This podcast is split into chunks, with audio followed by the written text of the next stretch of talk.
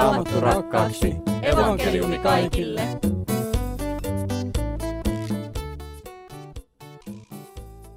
Tervetuloa kuuntelemaan Suomen evankelis-luterilaisen kansanlähetyksen tuottamaa avainkysymyksiä ohjelmaa.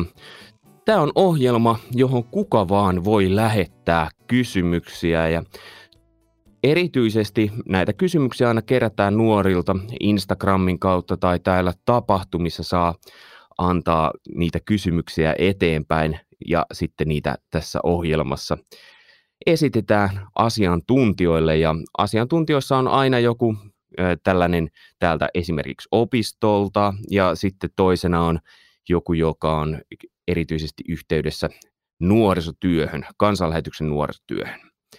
Ja toinen paikka, missä kysymyksiä voi lähettää, on kännykällä, Telegram-viesteillä tai WhatsAppilla tai tekstiviesteillä numeroon 044 44 77814.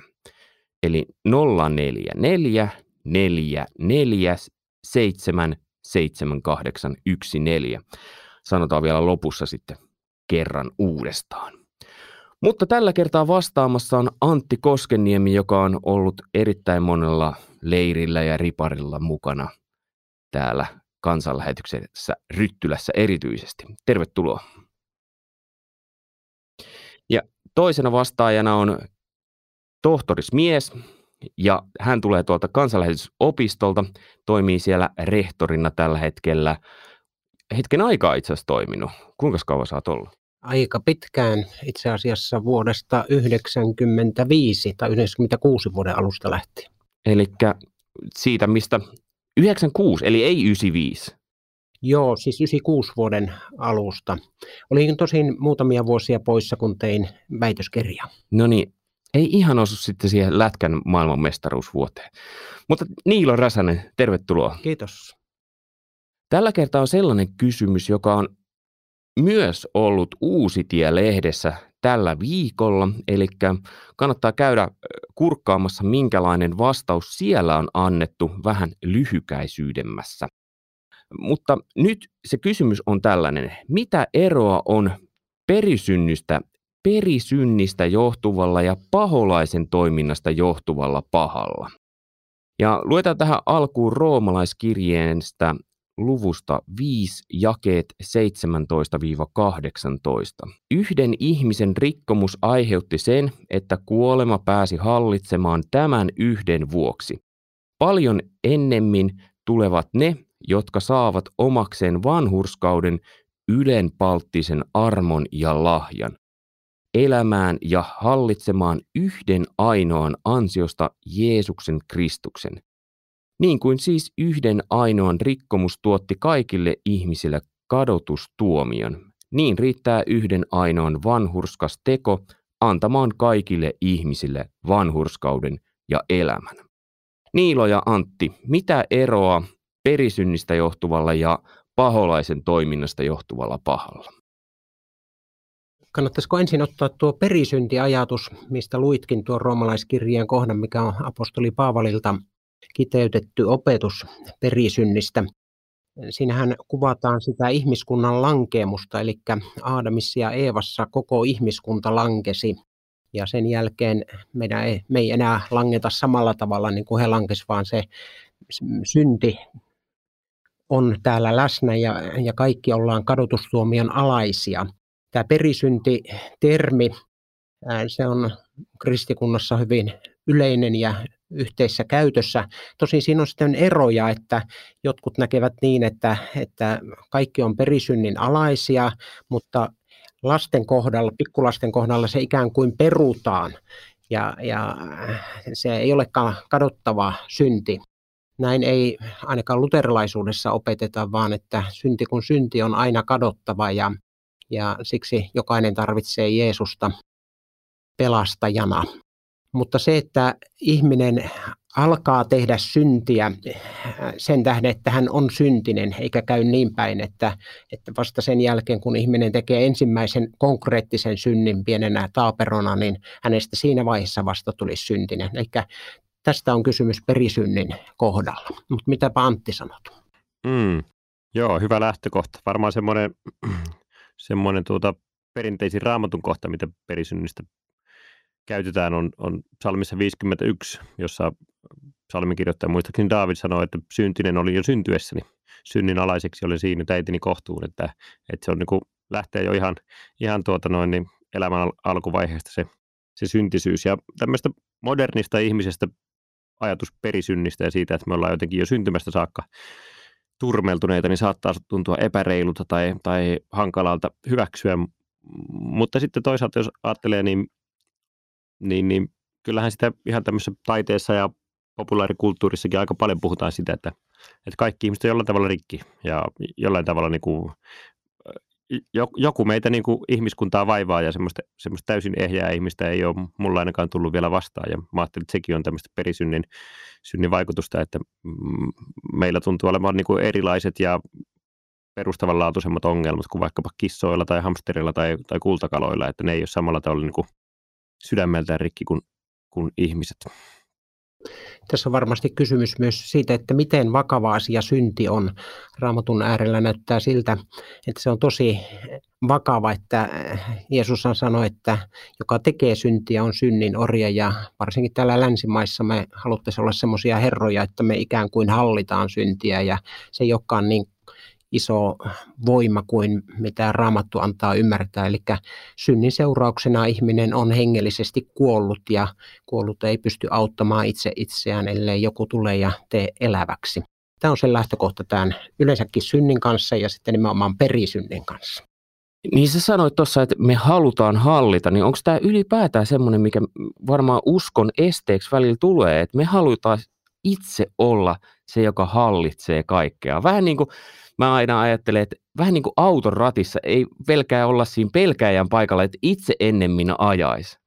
Juuri näin, koska mehän, meillä on houkutus ajatella, että minä voin päättää, teinkö syntiä, mä voin päättää, eläänkö synnittömästi, mutta eihän se näin ole. Peli on jo menetetty, se on vähän niin kuin tietokonepeleissä tulee se teksti, että game over, että sä enää pysty niin kuin näppäilemään, että sä enää pääse niin kuin eteenpäin. Se on se lähtökohta, me ollaan syntisiä ja peli on pelattu, nyt pitää jonkun tulla ja ja käynnistää se peli, eli, eli tehdä meidät eläväksi. Ja, ja jos me ohennetaan, tehdään tämmöinen light-versio, kevyt versio synnistä, niin se jättää sen sanoman, että kun sinä nyt yrität olla hyvä ihminen ja kun rakastat Jumalaa yli kaiken ja lähimmäistä niin kuin itseään, niin kyllä tästä hyvää seuraa, mutta eihän täällä ole ketään sellaista, joka siihen pystyisi.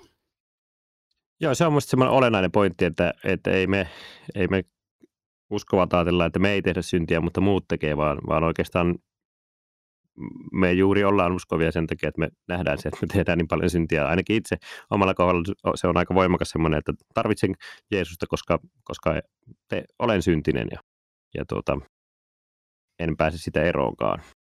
Eilen justiinsa luin, luin lehdestä yhdestä muusikosta, jota kovasti arvostankin, ja hän kirjoitti siinä sitten, että hän ei oikein että hän, hän ei oikein katso tekevänsä syntiä, että, että jos hän menisi kirkkoon ja siellä olisi synnin tunnustus, niin ei hän oikein tiedä, mitä hän siinä niin tunnustaisi.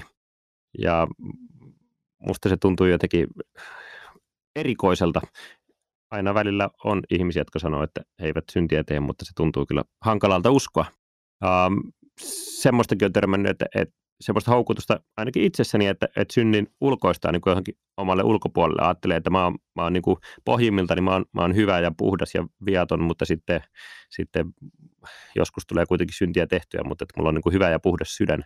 Ja, ja, ja se ei ole niin kuin se, että mä teen syntiä, niin se ei ole niin kuin varsinaisesti se, kuka minä olen. Että siis syvällä sisimmässä mä oon, mä oon hyvä tyyppi ja, ja tota, en, en haluaisi tehdä tätä syntiä. Mutta Jeesuskin sanoo, että, että sydämestään se synti lähtee, että sieltä lähtee pahat ajatukset, teot ja sanat. Ja ehkä, ehkä sekin on semmoinen opetus siitä perisynnistä, että, että turmeltunut, turmeltunut sydän tuottaa turmeltuneita tekoja. Hei, jotta ehditään vastata myös tähän kysymykseen, no niin. niin mitä eroa perisynnistä johtuvalla ja paholaisen toiminnasta johtuvalla pahalla on?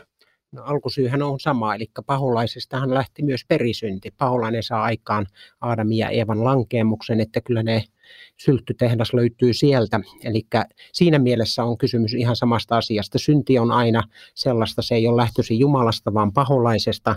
Perisynti on tullut meidän ihon alle, niin kuin Antti hienosti tuossa sanoi, että meitä on vaan täällä syntisiä tai armahdettuja syntisiä maaplaneetalla. Mutta sitten tämä paholaisen toimintahan voi olla myös meidän ulkopuolella. Ja kiusaushan meillä on äh, vain ajatella, että se on meidän ulkopuolella ja, ja usein se ulkoistetaan, esinestetään esimerkiksi, niin kuin tähänkin Antti jo viittasit, mutta että äh, paholaisen se varsinainen äh, voimavaikutus on meidän sisimmässä. Sitä ei voi pelkästään ulkoista, vaikka paholainen voi toki toimia vaikkapa tällä hetkellä jossakin Ukrainassa tai ties missä ei tarvitse niinkään kauaksi mennä paholainen tekee työtään kaikkialla ja ei vähiten meidän sisimmässä.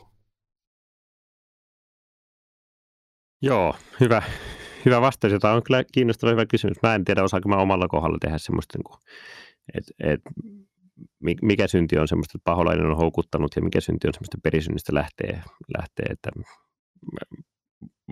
vaikea sanoa. En, en tiedä, onko niillä mitään eroa ja en tiedä, onko sillä erolla mitään väliä.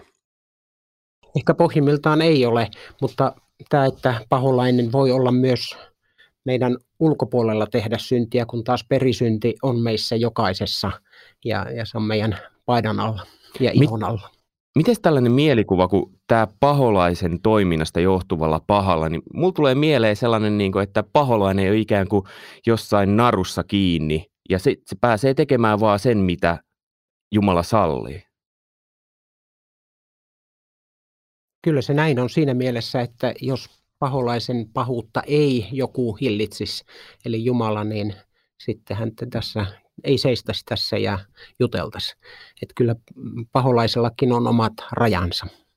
Joo, ja kaiken näköisiä houkutuksia tulee ja, ja se on varmasti paholaisen kuin tahto, että, että, että me syntiä tehdään ja vahingoitetaan toisiamme ja, ja rikotaan meidän jumalasuhdetta ja rikotaan itseämme sillä, sillä mutta että meitä kutsutaan niin kuin kilvottelemaan ja, ja pistämään vastaan ja, ja sitten pyytämään anteeksi sitten, kun syntiin langetaan. Itse asiassa historian kuluessa on just tätä ajatusta viljeltykin, että paholainen on ikään kuin Jumalan kahlekoira, että ei paholainen pääse ketjua pitemmälle, mutta tekee työtään varsinkin tehokkaasti. Ei tarvitse kun seurata päivän uutisia. Hei Antti tuossa sanoi tästä kilvottelusta ja siitä eroon pyrkimisestä vähän, niin mitä ihminen voi käytännössä tehdä? No ensimmäisenä tulee mieleen tämä Efesolaiskirjan kuudennen luvun kristityn sota-asu, pitää pukeutua. Ja, ja se, se on ennen kaikkea, että ollaan Kristuksessa, hänen vanhurskaudessaan. Meillä on se harniska, jonka suojissa saadaan olla. Ja, ja sitten toinen siitä sota-asusta ehkä kannattaa nostaa esiin on miekka, joka on Jumalan sana. Ja se on oikeastaan ainut siinä sota-asussa, mikä on sekä puolustukseen että hyökkäykseen sopiva. Ja se on varsin terävä kaksiteräinen miekka. Se on se kristityn sota-väline. Kiitos. Antti, sä olit sanomassa. Joo, mä olin sanomassa, että, että tota, Lutherillakin oli neuvo, että paholaista vastaan pitää käydä Jumalan sana, sanalla ja, ja turvautua siihen. Ja, ja sitten on tärkeää ymmärtää, että, että syntiä vastaan voi, voi, voi taistella, paholaista vastaan voi taistella, mutta sitten kun, kun langetaan syntiin, niin se ei, ei, ei pidä kuitenkaan niin jotenkin ajatella, että peli on menetetty. Ja, ja silloinhan tulee niin paholaiselta houkutus, että, että, että nyt sä et kelpaa enää Jumalalle, mutta, mutta silloin olisi just tärkeää, tärkeää pysyä, pysyä lähellä, lähellä Jeesusta. Kiitos oikein paljon Niilo Räsänen ja Antti Koskeniemi tästä keskustelusta. Muutaman viikon päästä taas jatketaan, mutta tähän väliin sanon, että tuossa alkupuolella, kun san, sanottiin tämä sana vanhurskaus, niin kannattaa käydä kuuntelemassa Pieni ihminen suuressa mukana podcasti. Nimittäin Niilo on siellä juttelemassa asiasta Daniel Nummelan kanssa. Ja sanon vielä kerran myös sen puhelinnumeron, johon voi lähettää viestejä, kysymyksiä 044 44 7 7814. Minä olen Mika Järvinen ja toivotan sinulle oikein hyvää ja rauhallista ja siunattua viikonlopun jatkoa. Moi moi! Raamattu rakkaaksi, evankeliumi kaikille.